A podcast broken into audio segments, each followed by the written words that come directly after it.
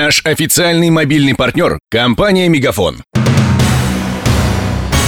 Новости на радио Ростова. Здравствуйте, у микрофона Денис Малышев.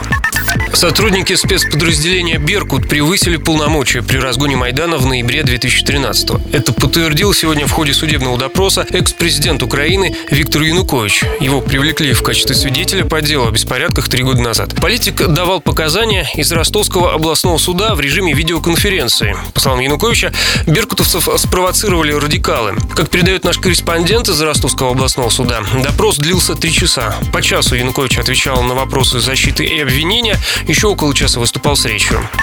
К другим новостям. Землю под строительство рыбного рынка на Береговой выставят на торги в следующем феврале. Об этом сообщил первый зам сити-менеджера Сергей Кузнецов. По словам чиновника, павильон по продаже свежей рыбы построят возле Ворошиловского моста. Для строительства рыбного торгового комплекса по улице Береговой в районе Ворошиловского моста завершаются работы по формированию земельного участка. И в феврале он будет готов для того, чтобы быть выставлен на торги. Напомню, около двух лет назад идею открыть рыбный рынок в Ростове впервые высказал прежний городоначальник Сергей Горбань. Он рассчитывал, что новое торговое место станет визитной карточкой Донской столицы. Воплотить идею в жизнь вызвался тогда директор Нахичеванского рынка Роман Геворкян.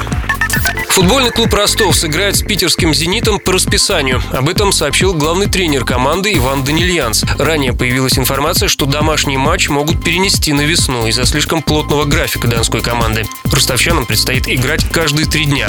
По словам Ивана Данильянца, ко всем оставшимся матчам команда готовится комплексно. Переноса никакого нет. Мы будем играть в таком жестком режиме. 30 числа в Екатеринбурге, 3 числа с «Зенитом» дома и 6 числа с ПСВ Информ. В преддверии матчей с «Зенитом» и голландским ПСВ команда усилила линию обороны. К донским футболистам присоединился защитник молодежной сборной Анголы Фернанду Жасинту. Подробности соглашения с 18-летним игроком в клубе раскрывать не стали.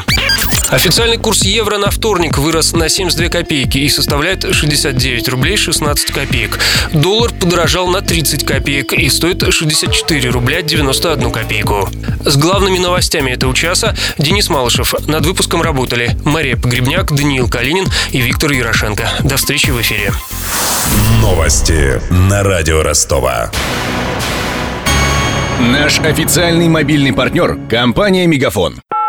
Сегодня вы не ответили на три сделки и пропустили 6 входящих клиентов. Пожалуйста, оставайтесь на связи, даже если вы покинули офис и даже если у вас нет офиса. Не упускайте свои бизнес-возможности. Подключите услугу «Виртуальная АТС» и получайте прибыль с каждым входящим. Мегафон. Бизнес по-настоящему. Подробнее на b2b.мегафон.ру